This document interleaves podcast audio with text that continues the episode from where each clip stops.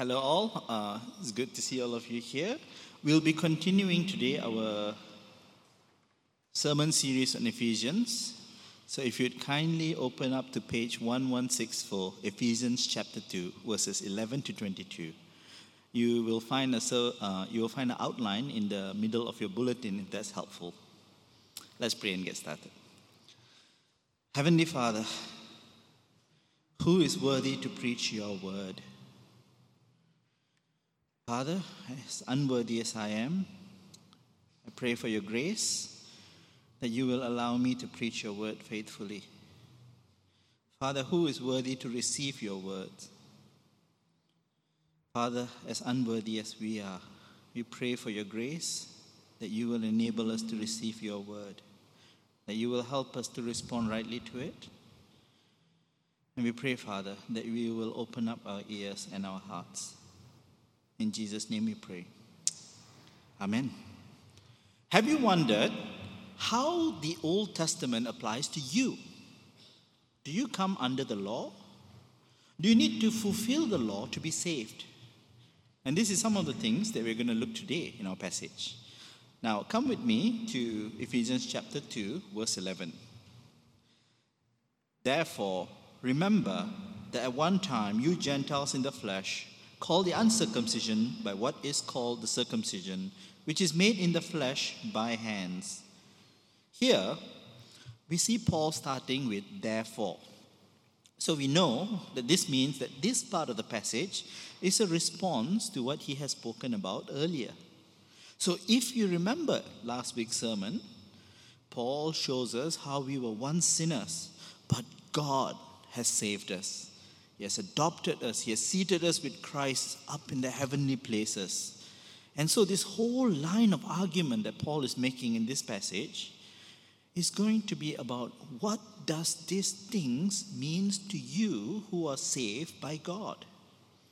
In our passage here, we see that Paul speaks to the Gentile Christians. We know this because he addresses them as you Gentiles.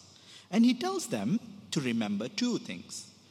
Firstly, that they were once called the uncircumcision by the Jewish people. Now, this is not a good term, and it shows us that the Gentiles were not acceptable to the Jews.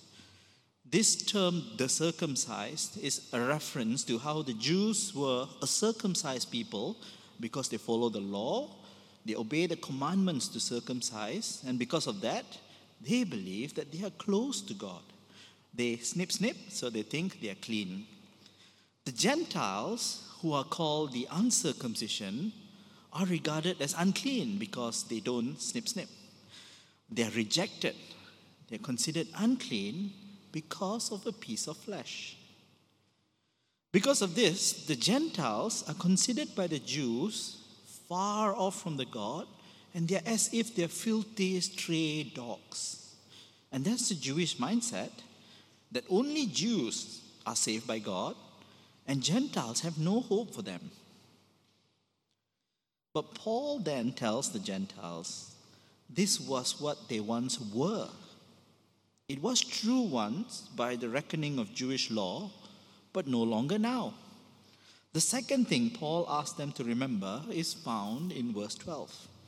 Remember that you were at that time separated from Christ alienated from the commonwealth of Israel and strangers to the covenants of promise, having no hope and without God in the world.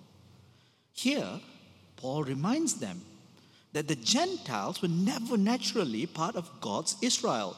The Jewish people, they are the ones to actually have hope.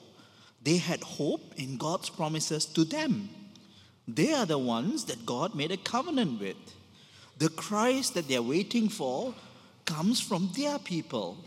The Gentiles, by contrast, have nothing to look forward to. Only the outer darkness and the gnashing of teeth separated from God. However, this wasn't God's plan. Think of the promise that God made to Abraham in Genesis chapter 12. And I will make of you a great nation, and I will bless you, and I will make your name great, so that you will be a blessing. I will bless those who bless you, and he who dishonors you I will curse, and in you all the families of the earth shall be blessed. So we see that God will bless the Jews, but we also see that God is going to use this to bring a blessing to all the nations. Ultimately, we see that blessing coming true to the Jews in the person of Christ. In Christ, God brings out this blessing to the Jews who put their trust in God, who follows the Christ. And as promised, they find rest in Him through the salvation that God brings. And they are glorified with Christ in heaven. In Christ, God works out the very same blessing even to the Gentiles. This is what Ephesians 1 pointed out for us. God is reconciling all things, things in heaven and on earth, in Christ. And this is what Paul picks up in verse 13 as he comes to show what God did. But now, in Christ Jesus, you who once were far off have been brought near by the blood of Christ. Through the death of Jesus Christ, God reaches out to these unclean Gentiles who are far off. God brings them near and He washes away their sins and He imputes them with the righteousness of Jesus. And suddenly, there are Gentiles who are made holy and part of God's people. Verse 14 For He Himself is our peace, who has made us both one and has broken down in his flesh the dividing walls of hostility. We see that Christ himself becomes their peace through what he has done. In fact, what Christ did was greater than the shadow of the Old Testament law. Have a look again at verse 11. The circumcised ones, they judge and reject the uncircumcised ones. And their confidence is only in something that's made in flesh. In Christ, we see that through his own flesh, his body, he brings about the true circumcision, the spirit working in the heart. So we see then there's a contrast being set up. There's the cultural Jewish idea of being God's people, which is based merely on the works of flesh, the circumcision by human hands as opposed to the true work that Christ does, where he makes people into God's people through the circumcision of the heart by the Spirit. Verse 15 By abolishing the law of commandments expressed in ordinances, that he might create in himself one new man in place of the two, so making peace. It is through this that Christ himself becomes our peace this means that those who are united in the one body of Christ can now put aside their enmity, their differences. You can now have peace with each other as you accept the others as brothers and sisters. We also see that Paul shows us that the enmity that Jesus has resolved is not just between the Jews and Gentiles. Come with me to verse 16 and might reconcile us both to God in one body through the cross, thereby killing the hostility. While there is enmity between the Jews and the Gentile, there is a greater enmity between all of humankind and the holy God Himself. And this enmity, Jesus reconciled in His body through the cross by shedding His blood which satisfied the necessary wrath of God on sin. Holy God is appeased by the sacrifice that Jesus has offered, and we have peace. And so, this also helps us to understand verse 15 a bit better. Some of you might wonder why verse 15 talks about abolishing the law of the commandments. Does that mean that now we can ignore what the Old Testament commandments and law says?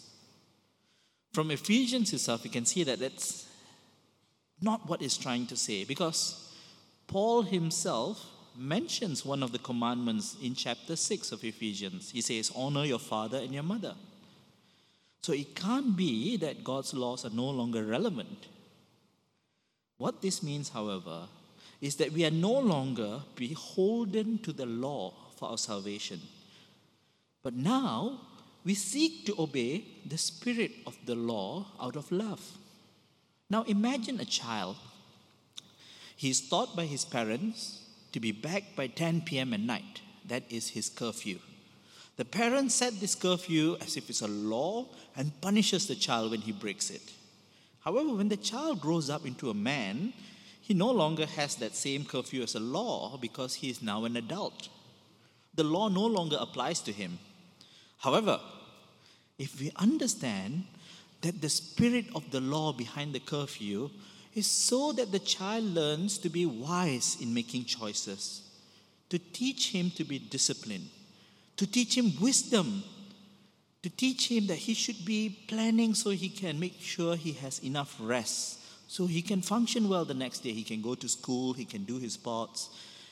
And then we see that what's being taught here is not just the mere law, it's something deeper. And then we see that while the letter of the law is not enforced, the spirit of the law is still in force for the boy, even after he has grown up. See, when he grows up, the right things for him to decide then is, is make good decisions, wise decisions. Don't stay up late to party all night. Make sure I go back earlier to get enough rest because tomorrow is going to be a busy day. See, he's no longer under the law of the curfew, but because that law has trained him to have wisdom, to be able to know what is good and right for him to know, he knows that the right thing to do, which pleases his parents, is to keep the spirit of the law, even though he's no longer under the law. And so, friends, if we are children of God, then in the same way, we still look to the law in the Old Testament. But we do so to understand how we should be behaving, what God determines to be good, rather than seek to come under the law and hold fast to things like Sabbath day observances, eating of meat, and so on. But this means that we no longer have to obey the ceremonial aspects of the law. For example, eating unclean pork, right? So instead of using it as a law, we understand that there's a spirit behind that law. And the idea is to teach you to fear defilement, to fear being defiled by things. And Jesus teaches us it's not what goes inside that defiles you, it is the sinful and evil thoughts that come out of your heart that defiles you. So it is okay to eat pork, but it was never okay to defile yourself with sinful desires and thoughts. Now, the next verse is a little bit difficult. Verse 17, and he came and preached peace to you who are far off and peace to those who are near. For through him we both have access in one spirit to the Father. Now, it can be talking about Jesus preaching the good news after his resurrection to both Jews and Gentiles for 40 days before he is ascended. But I think it is more probable that this text is talking about something bigger than that period of time. I think it talks about how through the Spirit, Jesus brings his words of the gospel, of the reconciliation with God through his sacrifice. And it is through the Spirit that we see Jesus' word at work. So, this verse captures how Jesus is at work in our lives as we hear his voice through the scriptures. His voice faithfully preached which until today still convicts Jews and Gentiles to come near to God. Jesus works in us, even today through the Spirit, to bring us to God. And that Spirit then allows us to be able to call Him Abba, Father. So, we've had a long exposition by Paul But what does it mean to his listeners? Paul unpacks that. Verse 19. So then, you are no longer strangers and aliens, but you are fellow citizens with the saints and members of the household of God. The reason the Gentiles are told to remember who they were and what Jesus has done for them through his sacrifice, through his blood, is so that these people will realize who they are now.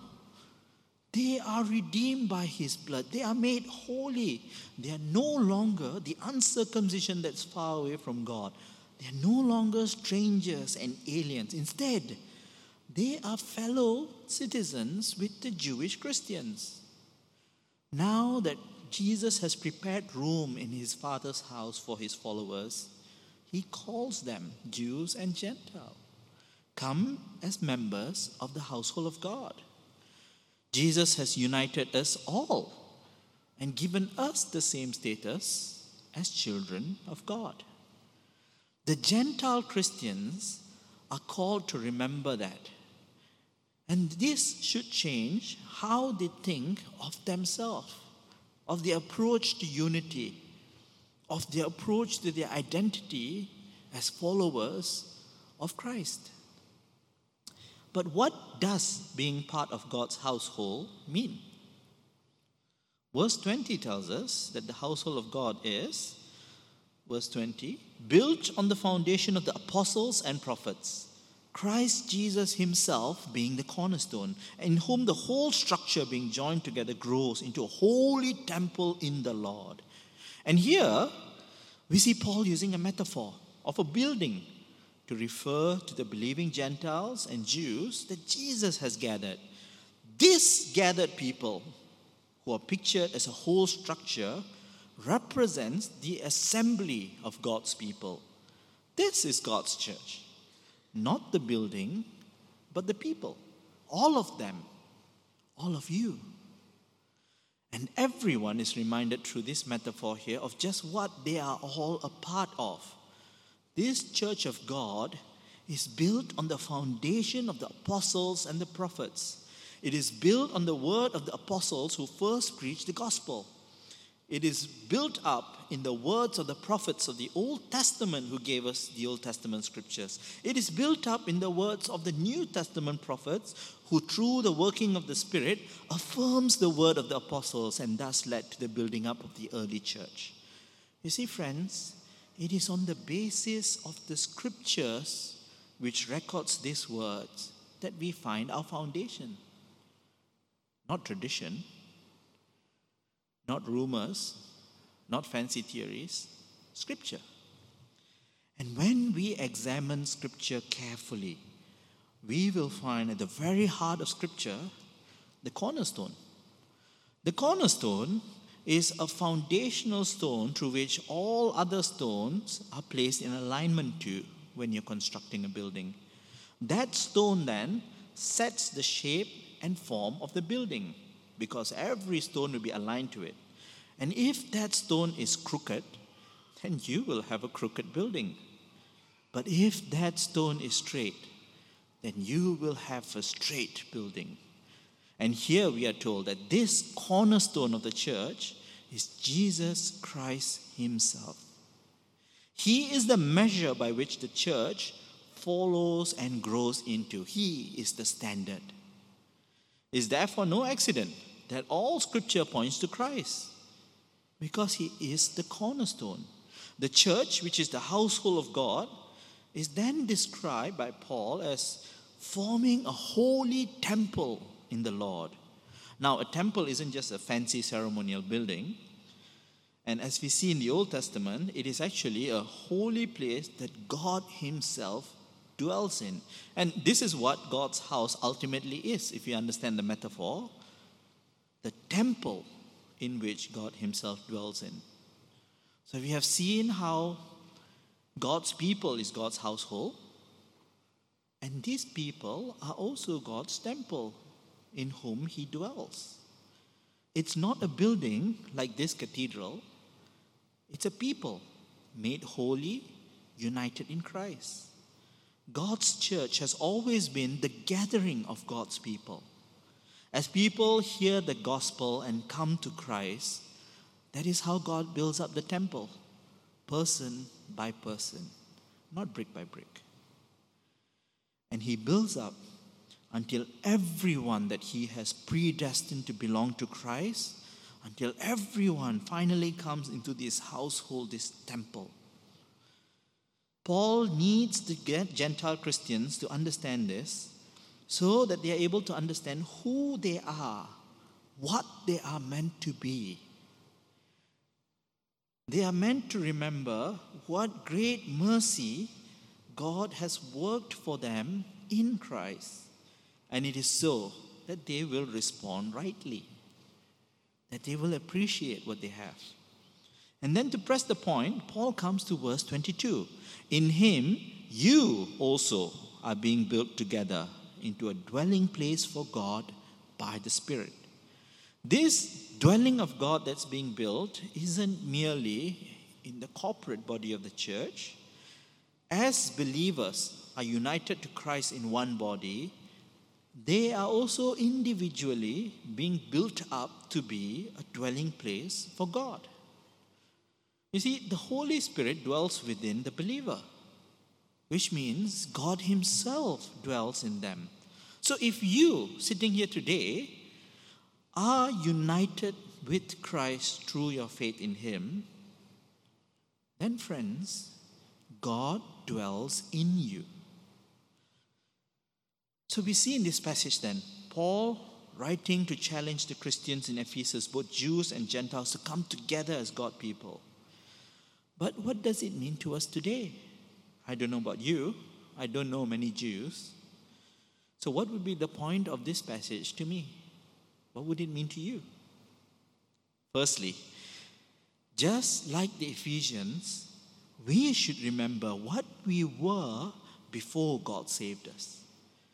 And that would help us to remember that there is absolutely no place in your life to be proud of yourself in regards to your salvation. God owed you nothing. He promised you nothing. He did not make a covenant with you. He did not raise up a king from you. And yet, He still saves you by His love and grace. Even though you are far away from Him, even though you don't deserve it. So, when we come to prayers like the prayers of humble access, remember this, and it will help you to appreciate why you pray in that way. Secondly, we have the assurance that Jesus has abolished the laws. So we are no longer seeking to be right with God through obedience to the law. We have peace through Christ. What does that mean? That means it is by us trusting in the works of Christ, relying on Him alone to be the payment for our sins, that we can come to salvation. So, why do we do good things? You need to ask yourself that. Is it because you're seeking to curry favor with God? Because you feel Christ didn't do enough, I need to top up what He has done? Or is it because you remember who you were and how God has rescued you. And because of that, do good works to please Him. Christians do good works, but we do it out of the gratitude we have to God, never as payment towards our salvation, never as a means to earn our salvation.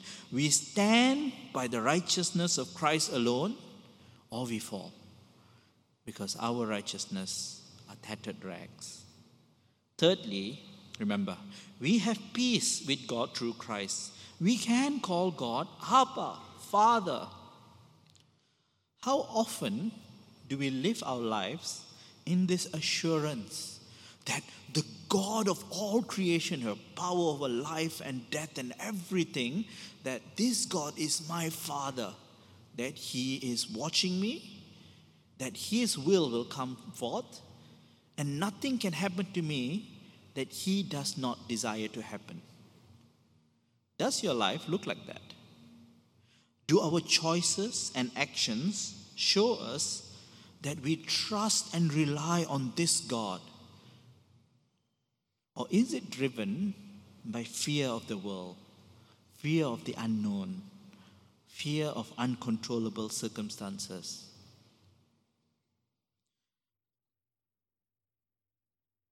Another point is we should be people knowing that we have relationship with God, have assurance that even when we fail to live rightly, we can come before God on bended knees, come to Him in prayer, even when we have sinned terribly, and remember that He is our Father and Christ has died to wash us clean. Fourthly, remember our true identity. We are not defined by titles, our jobs, our club memberships, our status in life. The only identification that matters is that we are citizens and members of God's household. And that means we have to stand united with other Christians who believe in the gospel, regardless of the style of worship, what denomination they're from, whether they wear headscarves or wear fancy robes. We are His church, and that defines who we are, not the world. Live as Christians, not as people of the world. And finally, remember that each of you who believes in Jesus, the Holy Spirit dwells in you. God Himself dwells in you, and you are a temple of the Lord. And so, when you choose to sin, lusting after someone, unethical business practices, valuing money over God, valuing your own pleasures and your own time over God, when you sin in so many ways, you're doing this against the very nature of who you are. If you are a temple of God, then being holy is not optional. You are holy by nature. Therefore, there is a need for us to be active in learning to fight sins, actively rejecting sins. You may not be perfect, but don't use that as an excuse to keep on hiding your sins. Do not compartmentalize your sins and tell God, you know, God, this sin, I'll give it to you, but you know, this one I like, I want to keep. Can't do that. Everything must go. The only desire you should have is to model Christ, the cornerstone.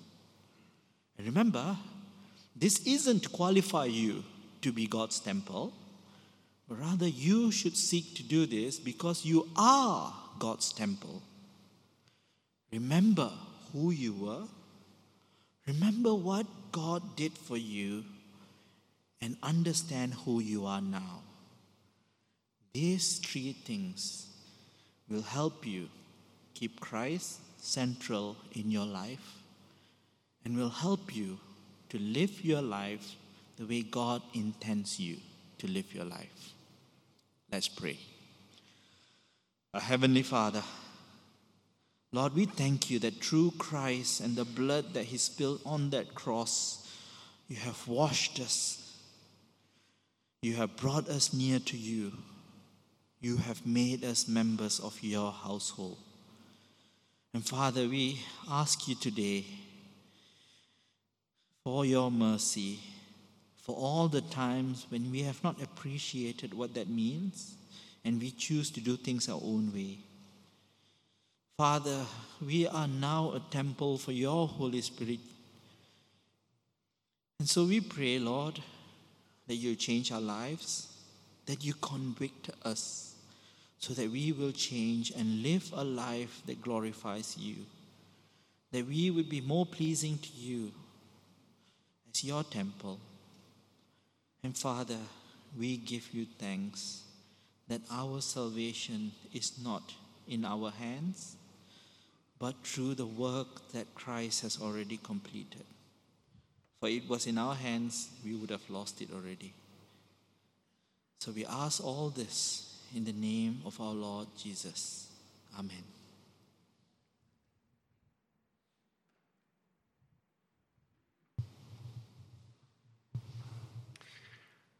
Please stand and we will sing the Nunc Dimittis to be found on page